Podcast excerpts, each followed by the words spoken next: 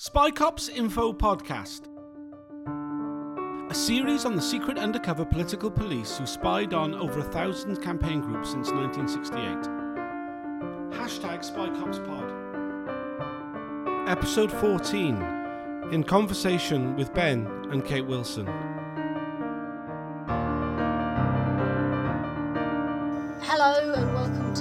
To the Cops Info podcast. This evening we are me, Kate, and Ben.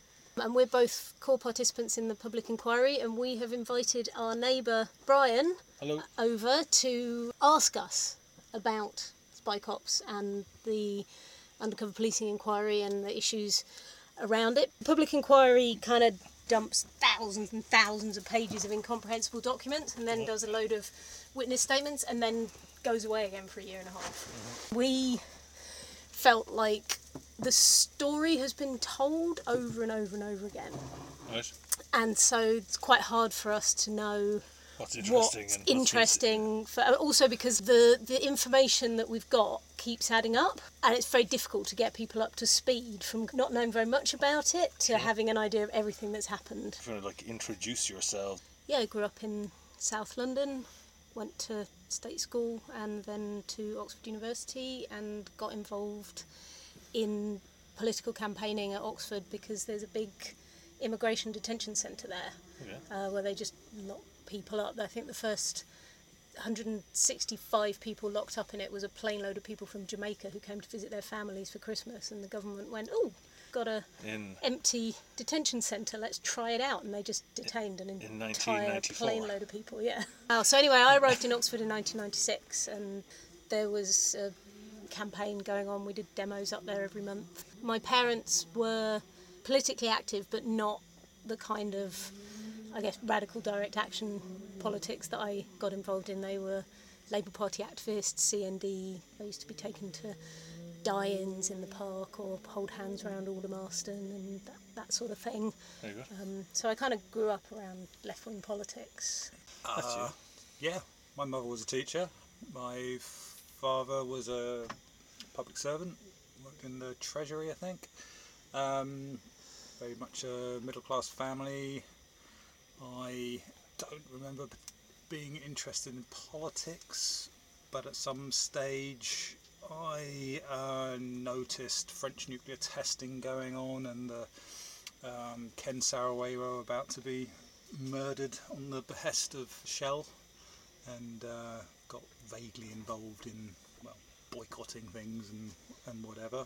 And uh, at some stage, my being a vegetarian became more political as I progressed to veganism and started uh, doing hunt sabotage. Early 90s, mid 90s, just in time for the 94 Criminal Justice Act, which mm. did a very good job of radicalising large numbers of people who had been doing their thing and were suddenly part of a group that was being mm. criminalised, be it uh, hunt saboteurs in my case, or squatters, or Ravers. uh, ravers, yeah, free Yeah. party scene, or uh, travellers, a whole bunch of people suddenly finding themselves being criminalised and uniting. Um, but it, al- almost instantly, I didn't know it at the time, obviously, but almost instantly, I um, when I s- uh, got involved in hunt sabot- sabotage, I was uh, in the presence of an undercover cop and arrested with an undercover cop. And you know, it was 25 years later that I find out that. the scale of the spy cops was kind of shocked me actually when I started looking at that. It I just seems a huge effort. one of the big things about it is it's all it's all very secret and there's this undercover policing inquiry that's going on that is supposed to be looking into undercover policing like the, the terms of reference are looking into undercover policing from 1968 to 2014 i think. But they've they've kind of i mean i think possibly even the people who set up the undercover policing inquiry weren't really aware of the scale of it. So we're only talking about Two, uh, two units that were working undercover, spying on political protest, uh, left wing political protest. So there's there's all kinds of other. I mean, when people think about undercover policing, the first things that they think of and the first things that the police will talk about is child pornography, it's terrorism, um, and it's, It's criminal it's organised crime and yeah. criminal gangs. But that's not what we're talking about. and Yeah. That's not what those departments did. those departments did none of that. That was they were only spying on, le- and I don't know the exact figures, but I think it's Well, we're talking to a couple of 50 hundred. years Yeah, is the uh, what's being looked at by the public inquiry for just those two departments, the SDS and the NPOIU, spanning 50 years. So I mean, so far we know that they spied on around a thousand different political groups. That's what the inquiry has said.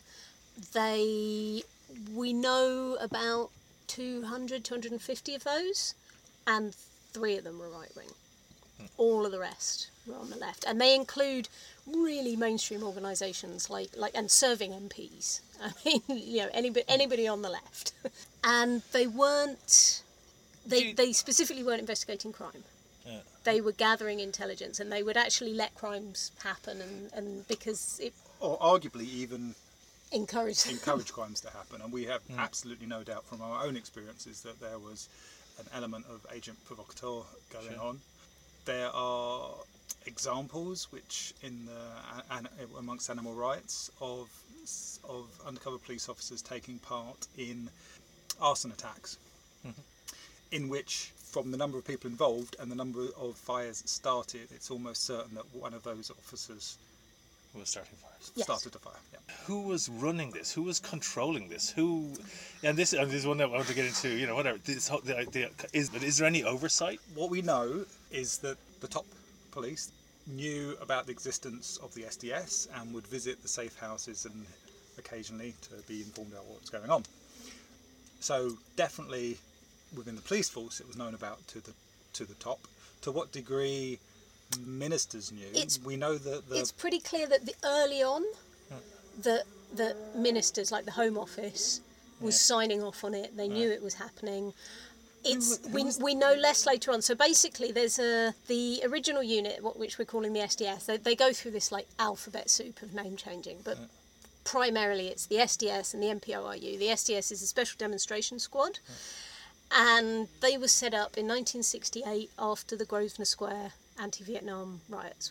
And some bright spark in the Metropolitan Police said, "Give me a handful of officers and a budget, and I'll make sure that never happens again." And basically sent people in, Um, and which is- they which is where we get to the fact that this isn't about stopping crime. This is about controlling dissent Right. and steering dissents to the point that you have, for example, the the very rare undercover officer who was a woman in the uh, Women's Liberation Front, who was part of the committee that chose to change, voted to change the name to the Revolutionary Women's Front, thereby making it that much more dangerous and justifiable to be spying on them Right. um, positions of influence and But- s- steering the direction of social movements. Th- this Um, idea that we're only seeing this tiny little bit about these two units from within the police. What we know of the SDS from the public inquiry is that virtually all their reports were handed straight up to MI5. Right. Uh, there's a little tick box that said centre box. box 500 that was MI5, and We don't know what they were Yeah. we were doing. We're Yeah. just seeing a little bit.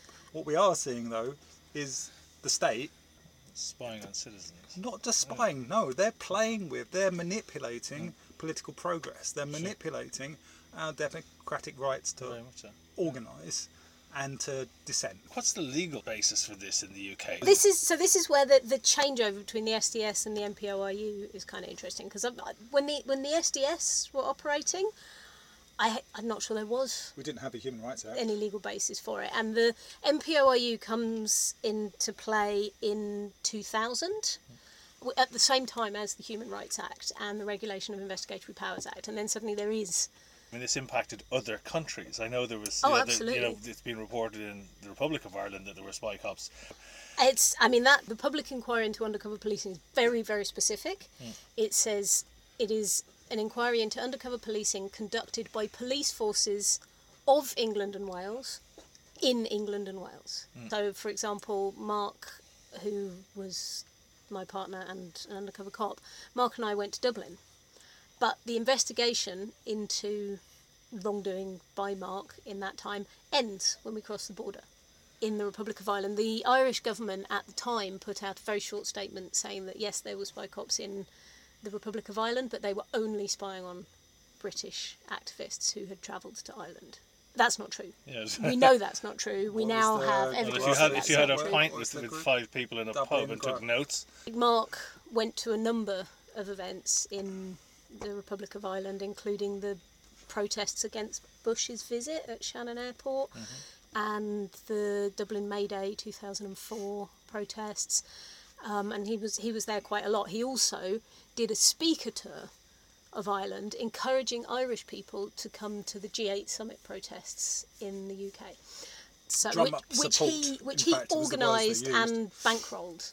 Iceland did a tour of Europe encouraging people to go and do direct action in Iceland. Iceland.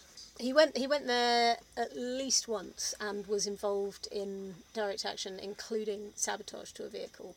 do we know? Do other countries participate in this sort of activity? So Germany sent sent a number of undercover cops to the UK, and the UK also sent undercover cops to Germany around the G8 summit protests. Informed or uninformed, or the, the, the, neither It was a cooperative It's thing. It yeah, was, they're yeah. cooperative things. So there's there's That's a the Eu- there's a know. European task force of police forces that get together and cooperate on undercover policing, and also things like GPS trackers on people's cars. There's a kind of information sharing.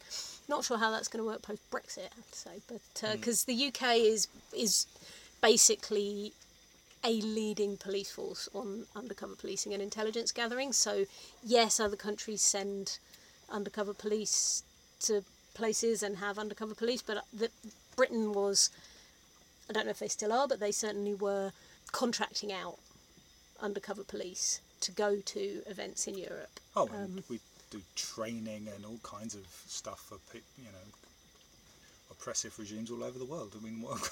yeah. Yeah, it's a specialty. Inquiry that was went on before Christmas struck me as sort of there was many aspects of it that were kind of farcical. And this idea that you couldn't record what the people were saying, that you had to have actors doing their voices and stuff. I mean, what's that all about? In The, opinion, the inquiry's happening very mm-hmm. slowly, and they want it to cause as little ripples as possible. And they want as So many they- people involved to die naturally in their beds before they get to tell us what happened. And they're making it as inaccessible as possible. They're also instrumentalising COVID to a large extent to make it it. Mm. Well, I mean, so there's no longer everything is now of Zoom, mm-hmm. effectively, and but you're not allowed to watch it from your own home. You have to go to a hotel to watch it on a video screen. But the people who are giving evidence are not there. The judge is not there, so you're seeing them on a screen, and it's quite important because I've been there and watched them. So you can't you can't see the video stream from anywhere apart from the hotel in London. And it is it is actually quite important. I've listened to it from home and then I've been there and seen it happening on the video screen and you lose a lot. The facial expressions, the tone of voice, and also not just the facial expression of the person who's talking, but seeing the facial expressions of the lawyers who are asking the questions and the chair of the inquiry itself. I mean, there, so there was one really full-on moment in the last round of evidence where a an undercover police officer was describing how he punched an activist in the face. And if you were listening to the audio stream of that evidence, you wouldn't have seen the smirk on the face of the barrister asking the questions, who clearly thought it was hilarious. And that sort of mm-hmm. That sort of body language stuff for sure. is just lost when it's not a proper public space. So they justify at all? Kind of measure of uh, success, that idea of quantifying Yeah. in some way your uh, success has made me question the figures that you see for the number of terrorist activities stopped by, Sure. you know, it's, you know, we've stopped 10,000 terror attacks this year or whatever. It's like, Yeah. yeah, but what does now, that actually what does that mean? What does that? What? what, what, Because you know we, what- we what were qualifies? there, so we know the kind of things. Um, it, I mean, it's interesting because because are you- everything that you read is critical. like their own internal reports, and they all say, whilst we recognise that this is an extremely valuable, extremely important, you know, cost effective, very, you know, they, they, they make very vague, completely unspecified assertions about how important the undercover policing has been, and then provide very, very detailed criticisms about where it's been badly done. And that's their own reports on it. And there's very, very few actual examples given of of actual successes, and there's quite a few of them where we were there and we were involved in the things that they're saying. You know, this this was very successfully policed, and for it's example, rubbish. for example, uh, Kingsnorth Power Station, the climate camp at Kingsnorth Power Station. After the event, this is an event that cost eight million in policing, involved God knows how many uh, different police forces. Their own internal report is highly critical of uh, flows of information and uh, uh, intelligence bottlenecks and stuff like this. And specifically, it's criticised as uh, disproportionate policing. There were um, judicial reviews, uh, there were 3,000 stop and searches which were ruled to have been unlawful, payouts to God knows how many people. This is one of the successes of if we have good intelligence from undercover policing, we can proportionately police. the internal police reviews of the policing of that event specifically criticise intelligence coming out of the camp saying that it fed into a feedback loop that ramped up the aggressiveness of the policing outside the camp and was one of the reasons why it was aggressively over policed. The other example that springs to mind is uh, June the 18th, 1999, where they actually had an undercover officer. The Metropolitan Police had an undercover officer embedded in the organising group. Reclaim the street. He'd been around for four or five years. He was, you know, Right. very right there in the, the, the kind of group that was plotting out the logistics for that event. But policing of events in the City of London is done by City of London police, who weren't given that intelligence. And were basically set up to fail by the Metropolitan Police, who Metropolitan knew Police exactly, knew what, was going to happen, on the where day. it was going to happen, who was going to do it, how they were going to do it. They didn't pass on this information. They let the City of London Police completely lose control, and then took over took over. the They budget came in for afterwards. special you fucked events this in the up. City We'll of do this from now on. Hmm. And I knew six of these undercover officers over a 12 year period. And I've now seen quite a lot of the reporting that they were doing on events that I attended. So much of what was going on, and also looking at the stuff from way back. I mean, this isn't something that started in, in 1999, looking at stuff coming out from the late 60s, 70s, early 80s. So much of what was going on was about justifying the existence of the operations these were self-justifying operations. You know, they got the funding based on the intelligence that they produced, and they got the got that funding to produce more intelligence, and so they would be coming back and they would be saying, you know, yeah, this group's really interesting. That was uh, the, the, like it's a sexed sure. up dossier. Everybody in every stage is kind of bigging it up, Yeah. bigging up what they're doing, bigging up the importance of this, And- and every year this justifies their continued uh, deployment. It justifies their management's uh, c- continued budget. It con- justifies the continuation, existence of the whole department. And you know, right up the chain, they're all and it's, lying. co- it's all totally conscious. We're looking at authorization applications that they're submitting higher up the chain to get permission. Just going, this is mental. these authorization documents go to people in of uh, a higher rank, officers outside of uh, the, the, the actual department, o- outside of that. Um, Outside of the unit. yeah, Is there something in the nature of the way the police are organised in the UK that it leads to this kind of stuff? There's, I I, don't know, think there's, I think and there's like 42 different police forces in the UK or something, and and they all hate the Met. um, and I think so. This is there's there, like the UK does not have a national police force. force, It has a number of local police forces, but the Metropolitan Police, London Metropolitan Police, is the national police force that it doesn't have. It's recourse to sort of international human rights court. The issue with the International Human Rights Court, well, the European Human Rights Courts, is that in order to take a case to the International Human Rights Court, you have to have exhausted all national legal recourse that you have. One of the uh, so I've taken the human rights claim to the IPT.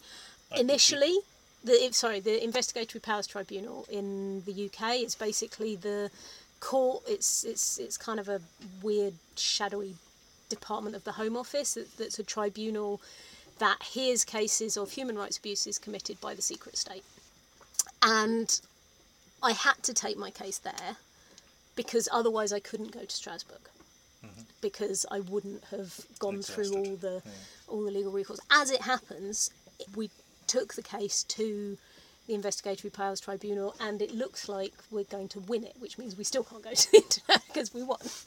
Where like if you have received justice already, so uh, there was a group of women who took the spy cops undercover relationships to CEDAW, which is the United Nations Convention for the Elimination of discrimination against women. They were told that because they had already been to court in the UK and had received compensation, that they no longer had victim status and that the CEDAW therefore wouldn't consider their, their claim.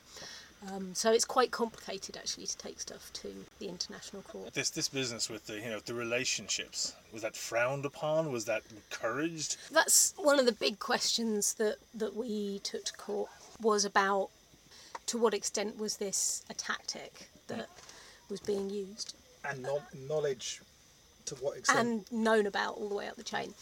Um, and it was quite interesting because at the same week that we were in court and the police were saying there's no, you know, there was no knowledge up the chain. There was this, you know, this was absolutely these guys on their own, rogue. rogue officers. They're, at the same week that that was going on, you had spy cops officers from the 1970s giving evidence where they basically said, yeah, of course, it was known. He, this guy was a womanizer. It was well known that he was a womanizer. We used to make jokes with the commanding officers. There's 27 women who are core participants in the public inquiry because they had relationships. There are others who have chosen not to take part. I think when we were preparing the case to say, well, you know, it's all very well to say that Mark was a rogue officer, you know, and it's kind of, if you looked at my relationship in isolation, you could possibly get away with saying that. I don't think could, given the evidence, but it becomes completely ridiculous when you look at the extent and the scope, and you know, it's like you, you could have you could have failed to notice it once. You, I think we came to the figure of over 50 Mm. women known to have had relationships, so there were only 27. I mean, the, the idea that Mark was holding this a secret is nonsense. Absolute nonsense. I mean, Mark has said that it's nonsense. Um, he gave evidence to the Home Affairs Select Committee in which he talks, he says a whole bunch of stuff, including saying it's absolutely impossible that my handlers didn't know. Who, they knew who I was with. They knew where I was sleeping every night. I was. I mean, you can see in the in the contact logs that Every night, got. before he goes to bed, he will send a text message to his handler, good night. And likewise, in the morning, first thing that happens is like there's a contact. So it's like constant. All day, dozens of times a day, they're in communication with each other. And last thing at night.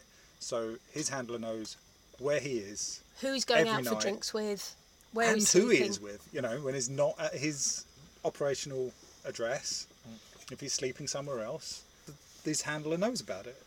I mean, that's how they operate. to imagine that he couldn't have known over the seven, nine years, whatever it is, of the deployment, couldn't have known, didn't, couldn't cross his hmm. mind. This is a, supposedly a professional intelligence No, gathering unit. They couldn't figure hmm. out that when a guy's sleeping at somebody uh, at somebody else's house, there might be something going on. Has there been any show of remorse for having done something that's really immoral from any of these guys? But, I mean, there has, there has been a public apology to several of the women um, who had relationships from the Metropolitan Police. There have been some of the officers who have expressed remorse, but it's it's very complicated listening to any of the statements or or or interviews given by the officers themselves. The the mental illness there is palpable. You know, these people were living double lives. Mark, in his evidence to the Home Affairs Select Committee, there's this this point in the transcript where you're reading it, and he's basically he's asked if he deceived us, the women that he was with, and and he talks about one woman, and he says no, and you can see the confusion in the interviewers who are like, what, what, what do you mean no? And he's like, well, no, they had a relationship with Mark Stone, and Mark Stone loved him very much, and and he's talking about himself in the third person mm-hmm. as these like two separate people. Mark Kennedy did his job, and he was a good policeman, and Mark Stone was a good activist and a loving partner, and it's just like you are mental, man. Like what the fuck?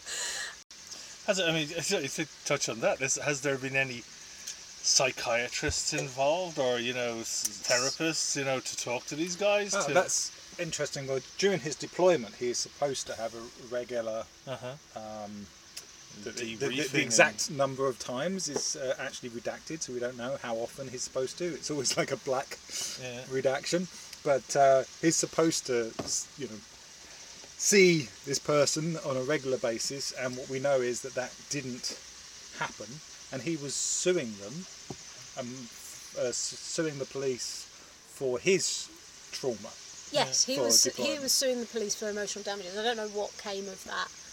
And there's a few of the officers who have subsequently kind of turned against the police and said, you know, you, your duty of care to me as an employer, you didn't do it. Likewise, the police are investigating a number of these officers for potential criminal offences, either because of the uh, relationships that they had or because of crimes that they might have committed whilst undercover.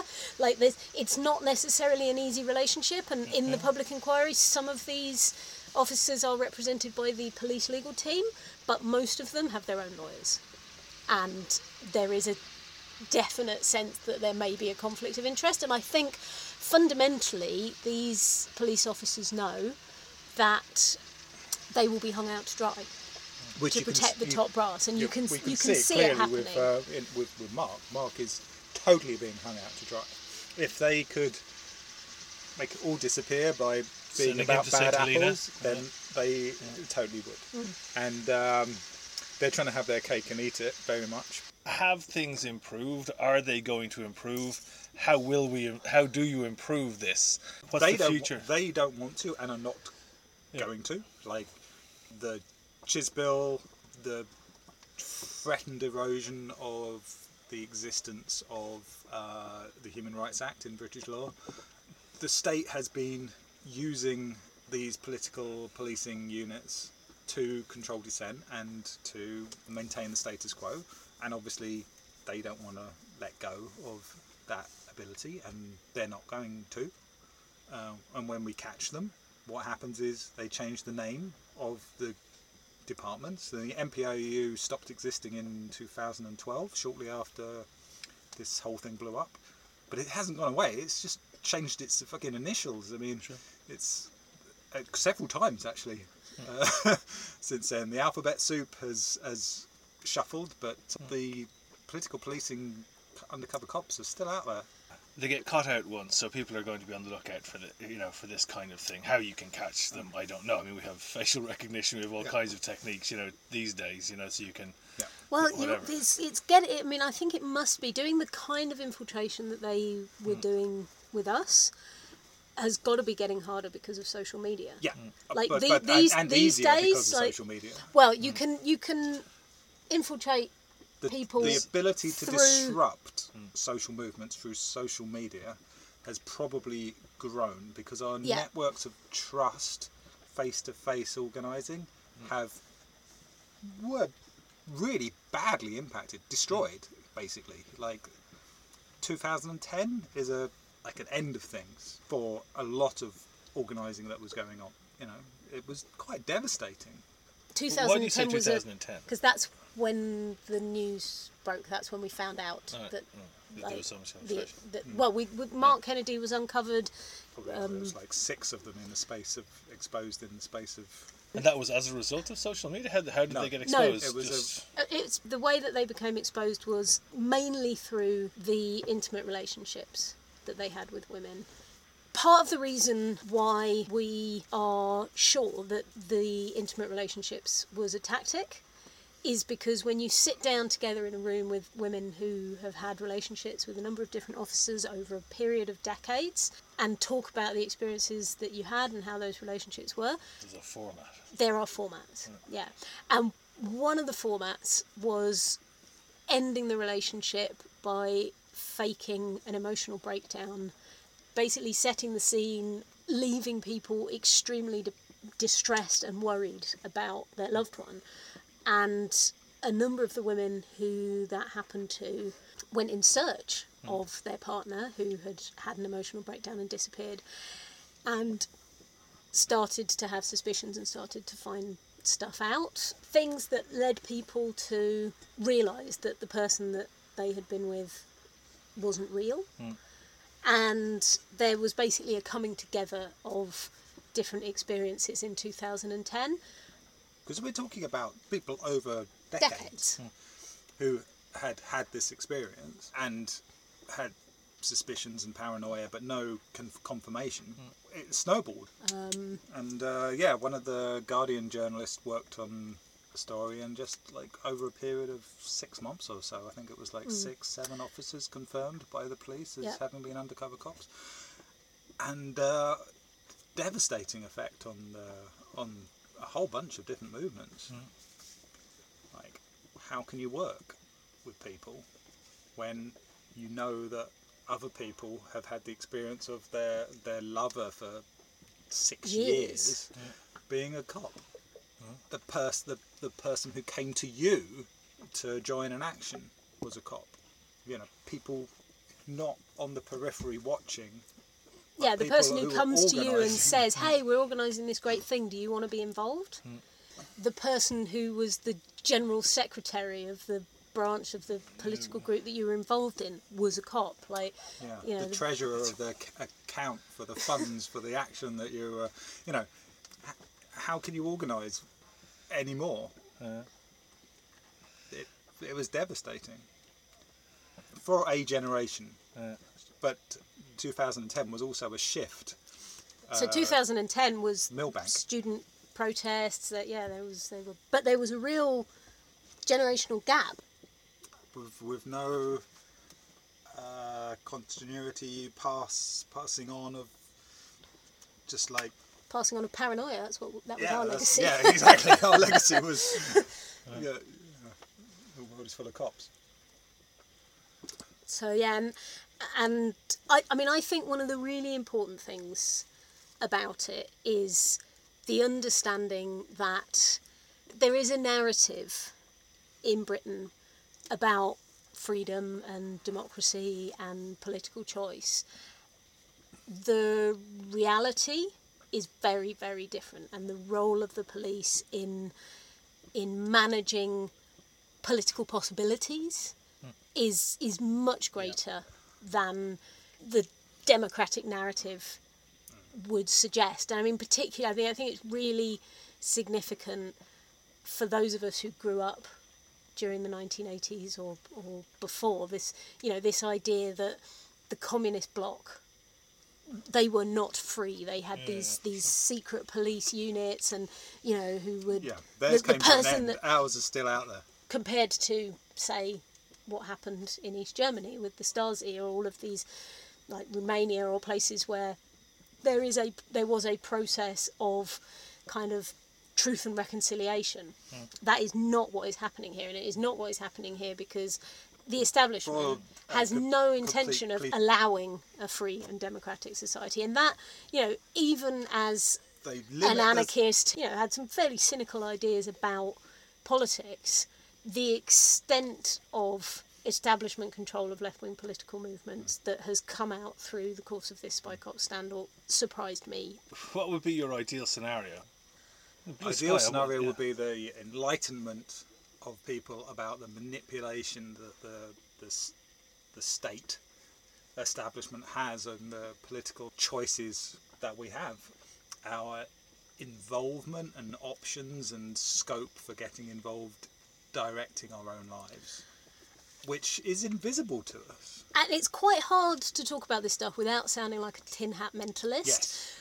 But if you just take a, like a really clear example, climate camp, the police were targeting that. It was a very, very high priority target for the police was to disrupt and undermine campaigning around climate change, which is now killing hundreds of people across Europe, like the flooding, the fires. It was a priority for the Metropolitan Police To fuck to undermine people who were campaigning on that issue. Now they're not scientists and they're not policymakers, but So- they so- had and, a but, really and they are only that's one element Yeah.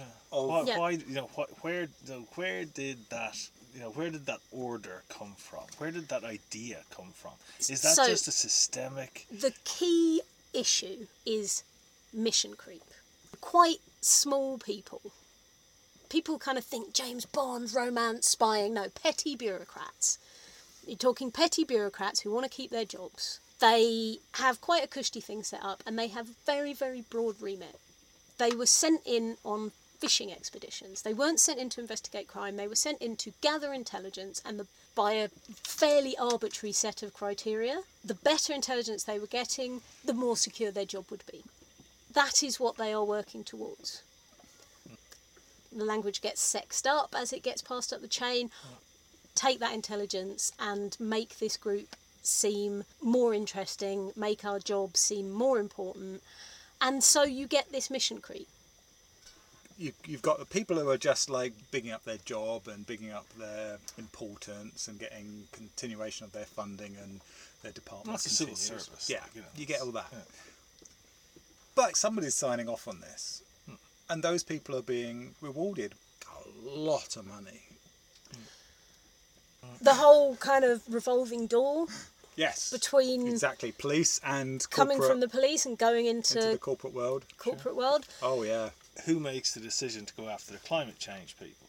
At the time that the decisions were being made about Mark Kennedy, there was ACPO TAM. ACPO is the Association of Chief of Police Officers. It was a private company. I don't quite know how it works, like public-private partnership thing, but the ACPO was a private company. Private company And there the was spy cops. something called complicated. ACPO TAM. Uh, Terrorism- terrorism, and, al- and associated, Associated matters. Matters. That was us. We're the Associated Matters. and and they would have meetings where they set priorities. Most of the time, they just whinged about funding and how they could get more funding. But decisions about what Mark was going to do were basically led by what Mark wanted to do. There's a lot of self-tasking going on. But if you give an operative that level of decision making ability, surely, yeah, it encourages corruption. I think it probably does attract people with a dubious, moral compass.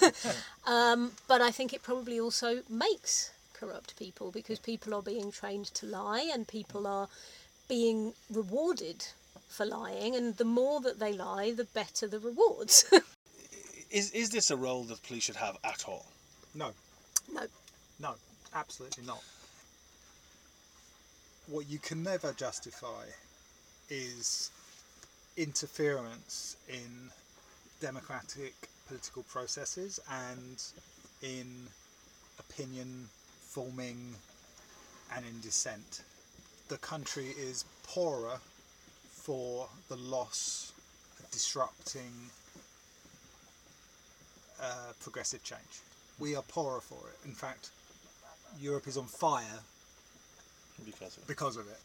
Having been a target of this myself, I am increasingly sceptical of the policing that claims to be anti terror, Yeah, yeah.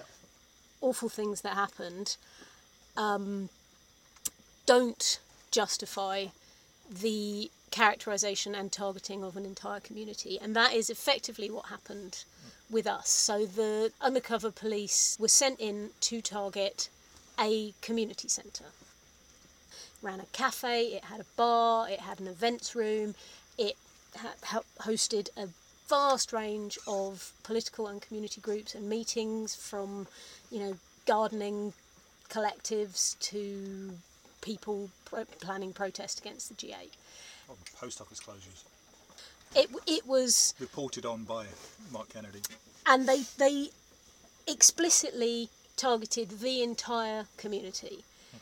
It's not about policing violence, it's about controlling people's ideas, demonising an entire community. Not to mention justifying your own ex- existence and budget. And, playing yeah. things up and making things happen that wouldn't have happened otherwise. How do you stop it? We need to expose it. Hmm. We need to always challenge the unaccountability and the impunity that defines our political processes. How do you go about exposing it? Because I mean, one of the things you guys, you guys have mentioned several times, the whole sort of tin hat, you know. We're quite lucky in that we are actually getting disclosure and evidence mm-hmm. from public inquiry, but also through Kate's investigatory powers tribunal, the disclosure there. So the, there's evidence there to back it up. If you could say this is only the case under a Tory government or under a Labour government, it, it has made no difference. No. Makes no difference. You know, the government changes once every four years or 10 years or 20 years or whatever. The people that run the country don't change that regularly. And mm. just the role of public servants. Mm. Top ranking police officers don't change with the change of government. Mm. And we're talking about a police force which has been spying on elected left wing members of parliament the uh, idea of defunding the police mm-hmm. is an important one, and I clearly defining and limiting what it is the police are supposed to be doing, yes. and removing funding for things that are outside of that remit, and yes. the discretionary powers of the police to target protest. Mm-hmm. There is huge political discretion in, in what the police do and in the decisions that they make. Because you know, you talk about the, the Met Police who have over, taken over this role of the National Police. You know I mean, I, I do I do think looking specifically at the Metropolitan Police that it it is so rotten. I mean, the Daniel Morgan inquiry basically found that the Metropolitan Police were institutionally corrupt. Mm.